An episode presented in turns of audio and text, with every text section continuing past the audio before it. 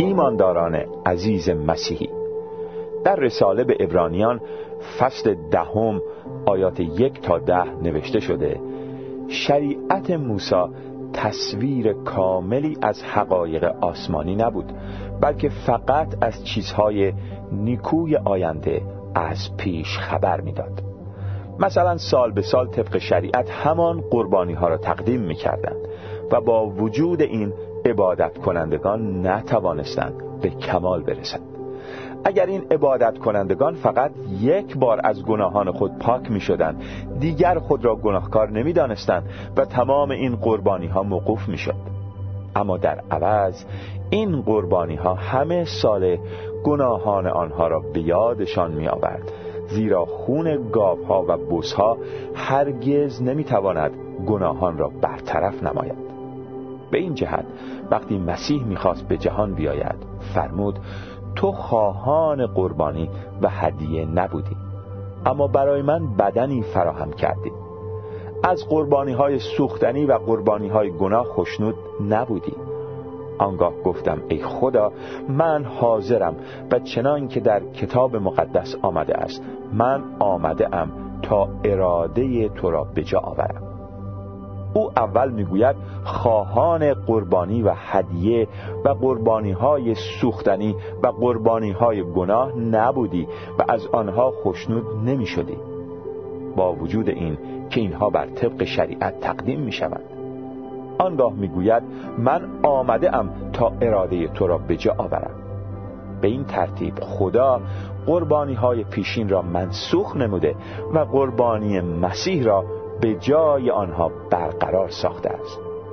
پس وقتی عیسی مسیح اراده خدا را به جا آورد و بدن خود را یک بار و آن هم برای همیشه به عنوان قربانی تقدیم کرد ما از گناهان خود پاک گشتیم. خدا را شکر که مسیح خداوند اراده خدا را به جا آورد. و در راه ما و به خاطر ما قربانی شد خدا را شکر که به خاطر ایمان به خون و مرگ عیسی مسیح از گناهان خود پاک شده ایم.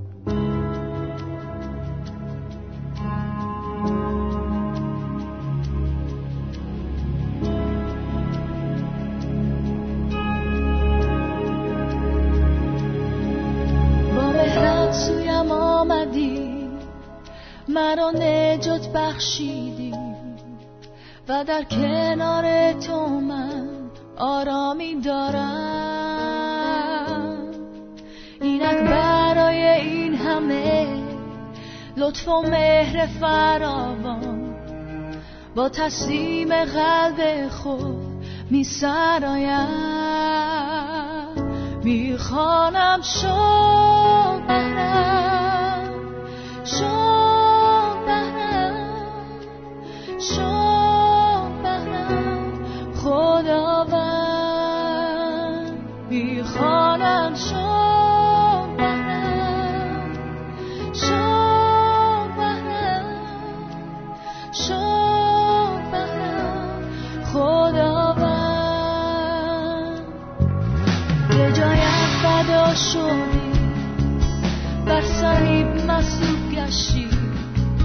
و زندگی جاودان عطا کردی. اینک به بهای خونم حاضرم نزدت آیم و به چشمان تو من خیره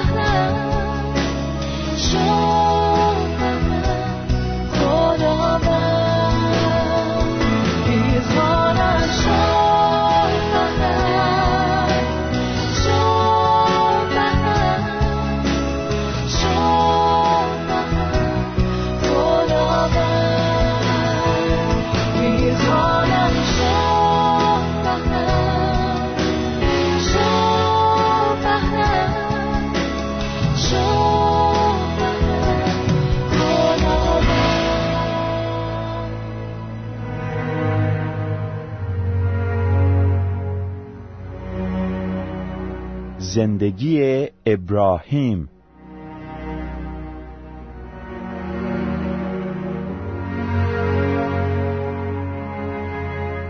سلام عزیزان شنونده.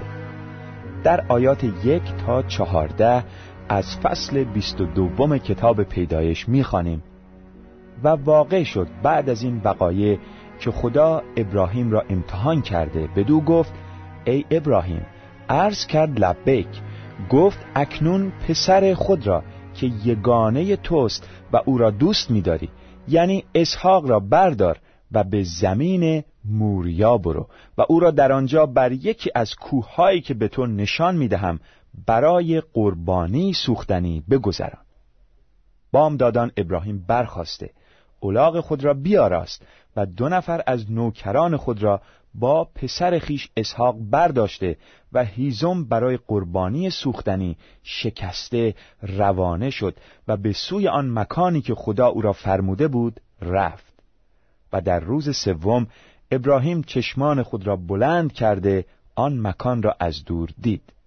آنگاه ابراهیم به خادمان خود گفت شما در اینجا نزد اولاغ بمانید تا من با پسر به دانجا رویم و عبادت کرده نزد شما باز آییم پس ابراهیم هیزم قربانی سوختنی را گرفته بر پسر خود اسحاق نهاد و آتش و کارد را به دست خود گرفت و هر دو با هم می رفتند.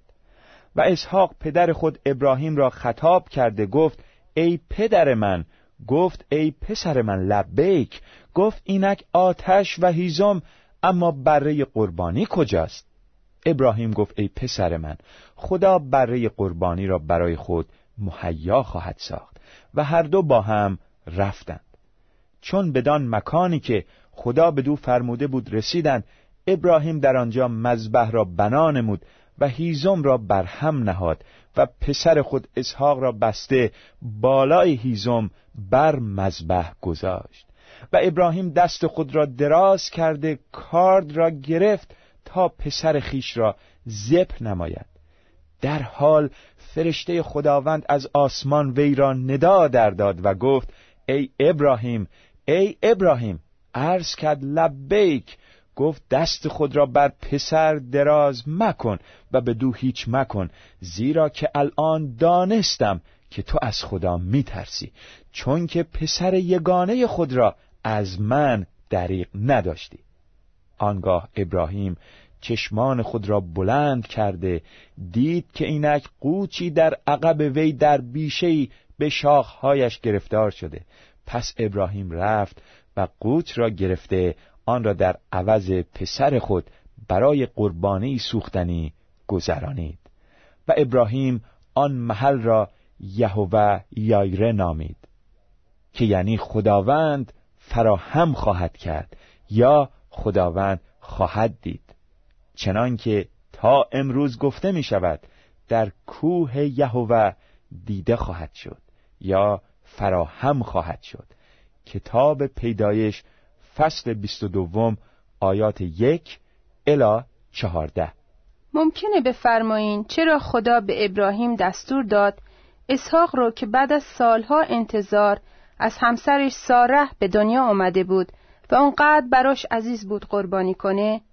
برای پاسخ به این سوال می‌تونیم بگیم که خدا می‌خواست ابراهیم رو امتحان کنه تا او از لحاظ روحانی رشد بیشتری بیابه کلام خدا به ما مسیحیان میفرماید این امر باید شما را خوشحال کند اگرچه برای زمان کوتاهی شاید لازم باشد که گرفتار درد آزمایش های سخت شوید چنانکه طلای فانی در آتش آزمایش می شود ایمان شما نیز باید در زحمات امتحان گردد اگرچه ایمان از طلا خیلی گرانبهاتر است. تا در آن روزی که عیسی مسیح ظهور می کند ایمان خالص شما موجب ستایش و جلال و افتخار شما بشود. رساله اول پتروس فصل اول آیات 6 و 7 متشکرم که جواب قانع کنندی به سالم دادین. به این ترتیب می‌تونیم بگیم خدا به ابراهیم دستور داد که اسحاق رو قربانی کنه تا ایمان ابراهیم در بوته آزمایش خالصتر و کاملتر بشه. درسته. دیدیم که خدا به ابراهیم فرمود به زمین موریا بره و در آنجا بر روی کوهی اسحاق رو برای قربانی سوختنی بگذرونه. احتمال داره که زمین موریا ناحیه‌ای در اطراف اورشلیم بوده که بعدا بر اساس کتاب دوم تواریخ فصل سوم آیه یک سلیمان معبد رو در آنجا بنا نمود. در مورد دستورالعمل قربانی سوختنی که بعدا از طریق موسی به بنی اسرائیل گفته شد می‌تونیم فصل اول کتاب لاویان رو مطالعه کنیم. اما در اینجا می‌خوایم به این نکته اشاره کنیم که بر اساس کلام خدا حیوانی که به عنوان قربانی سوختنی به خدا تقدیم می‌شد بایستی نر و بدون عیب باشه و قبل از سوزاندن خونش ریخته بشه. ما نمی‌دونیم که در اون موقع ابراهیم تا چه حد از دستورالعمل قربانی سوختنی آگاهی داشت. اما این رو می‌دونیم که خدا به ابراهیم فرمود پسرش اسحاق رو به عنوان قربانی سوختنی تقدیم کنه. چقدر مشکله که پدری با دست خودش فرزندش رو قربانی کنه. بله ولی دیدیم که ابراهیم حاضر شد این کار رو بکنه. البته باید این نکته رو هم در نظر داشته باشیم که به موجب کلام خدا ابراهیم خاطر جمع بود که خدا قادر اسحاق رو حتی بعد از مرگ دوباره زنده کنه. خدا قبلا به ابراهیم وعده داده بود که نسل او از اسحاق خوانده خواهد شد و ابراهیم اطمینان داشت که خدا به وعده خود وفا می‌کنه. پس بی علت نبود که وقتی ابراهیم جایی رو که خدا به او فرموده بود از دور دید به خادمان خود گفت شما در اینجا نزد اولاغ بمانید تا من با پسر به دانجا رویم و عبادت کرده نزد شما بازاییم می‌بینیم که ابراهیم ایمان داشت. به تنهایی پیش خادمان خود بر نخواهد گشت. خانم ممکنه آیات 17 تا 19 از فصل یازدهم رساله به ابرانیان رو برای شنوندگان بخونیم. کلام خدا می‌فرماید از روی ایمان ابراهیم در وقت آزمایش اسحاق را به عنوان قربانی به خدا تقدیم نمود. آری این مرد که وعده های خدا را پذیرفته بود حاضر شد یگان فرزند خود را به خدا تقدیم نماید. با اینکه خدا به او گفته بود نسل او از اسحاق خواهد بود. ابراهیم خاطر جمع بود که خدا قادر است اسحاق را حتی پس از مرگ زنده گرداند. به عبارت دیگر او را به صورت نمونه از مردگان بازیافت.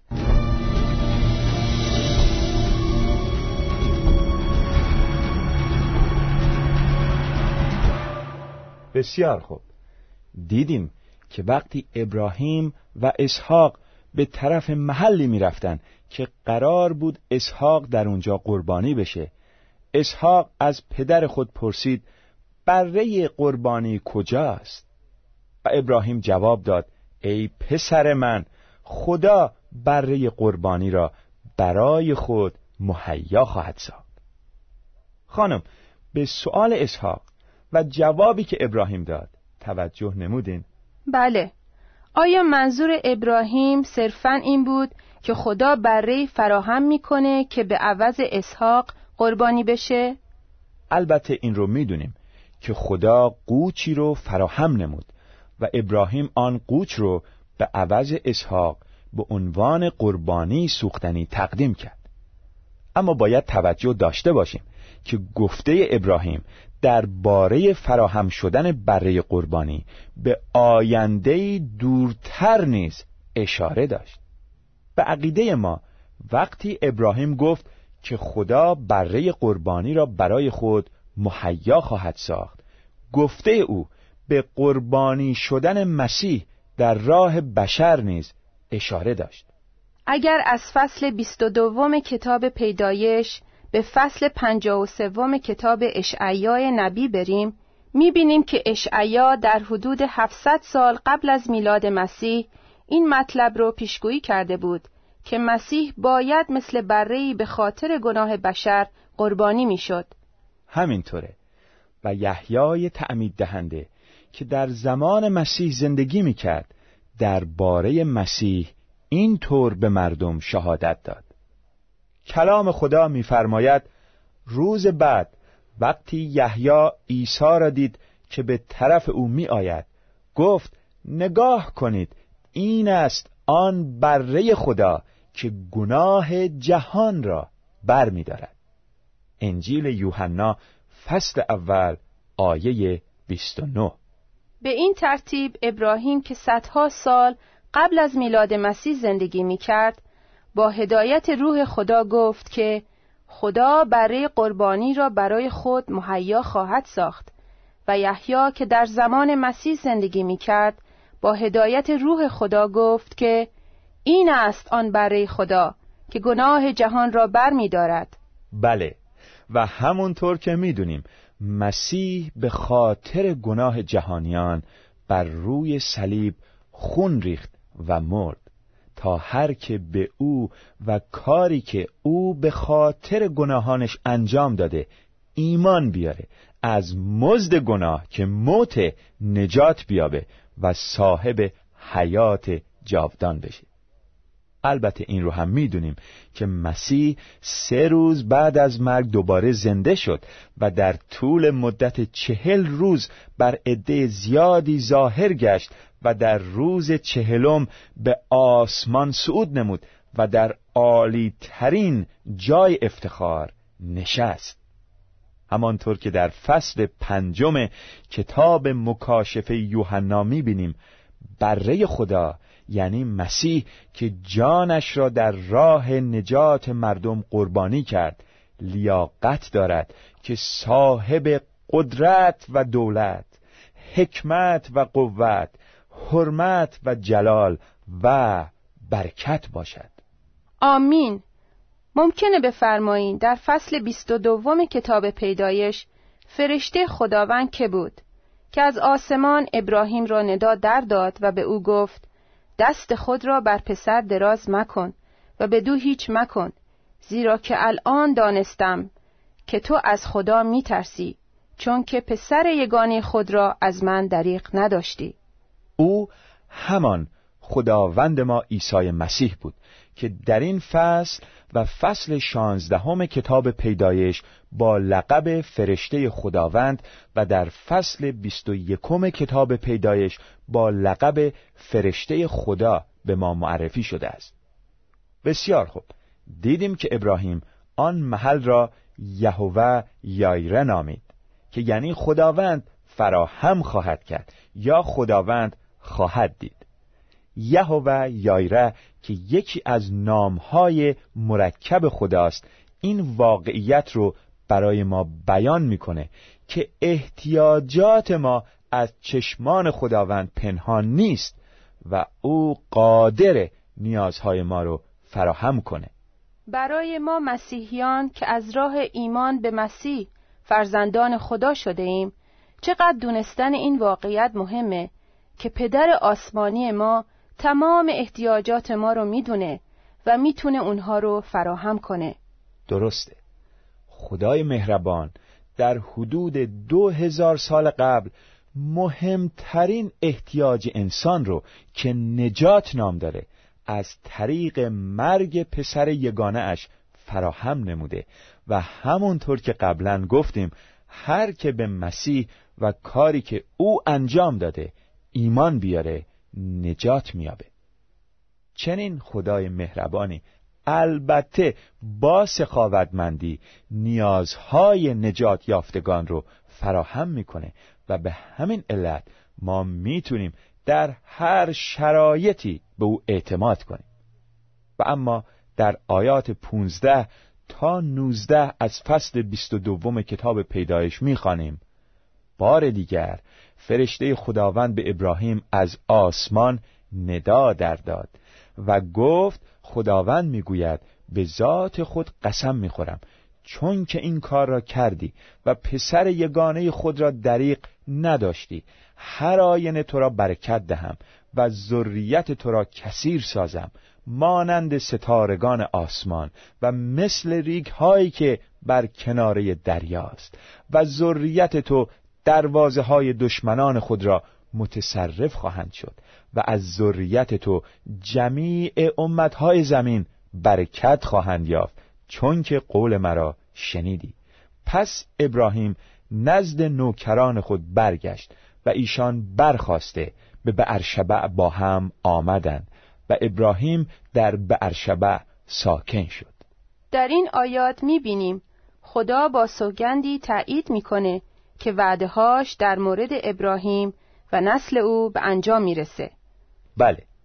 در آیه 18 می‌بینیم خدا مجددا تصدیق می‌کنه که از نسل ابراهیم جمیع امتهای زمین برکت خواهند یافت و می‌دونیم که مسیح از نسل ابراهیم به دنیا آمد.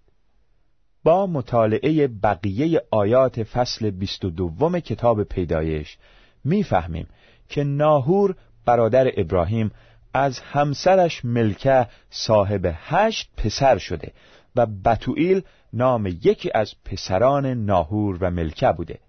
ضمنا بتوئیل دختری داشته به نام رفقه. در فصل 24 کتاب پیدایش خواهیم دید که اسحاق پسر ابراهیم با رفقه دختر بتوئیل با هم ازدواج می‌کنند و به این ترتیب اسحاق بعد از وفات مادر خود تسلی میابه ممکنه بفرمایین چه موقع ساره فوت می‌کنه؟ واقعه غمانگیز مرگ ساره در فصل 23 کتاب پیدایش نوشته شده در این فصل می‌بینیم که ساره همسر ابراهیم و مادر اسحاق در سن 127 سالگی فوت می‌کنه و ابراهیم برای ساره ماتم می‌گیره و گریه می‌کنه. ابراهیم به جهت دفن همسر محبوب خود مقاره ای رو که در زمین قرار داشت به مبلغ 400 مسقال نقره رایج المعامله از شخصی به نام افرون خریداری می‌کنه و ساره رو در آنجا دفن می‌کنه. در آیه 19 از فصل 23 کتاب پیدایش می‌خوانیم. ابراهیم زوجه خود ساره را در مقاره صحرای مکفیله در مقابل ممری که هبرون باشد در زمین کنعان دفن کرد. البته وقتی به فصل 25 کتاب پیدایش برسیم خواهیم دید که خود ابراهیم نیز در همین محل یعنی مقاره مکفیله دفن میشه. خانم قبل از خداحافظی با شنوندگان آیا شما مطلب دیگری برای گفتن دارین؟ بله. در این فرصت می‌خوایم از شنوندگان درخواست کنیم که از طریق نامه ما رو با خبر بسازن که صدای رادیو در منطقه‌ای که زندگی می‌کنن چطور شنیده میشه. بسیار خوب. در برنامه بعد ماجرای شادی بخش عروسی اسحاق و رفقه رو که در فصل 24 کتاب پیدایش نوشته شده بررسی خواهیم کرد. شنوندگان محترم تا برنامه بعد خدا نگهدار شما.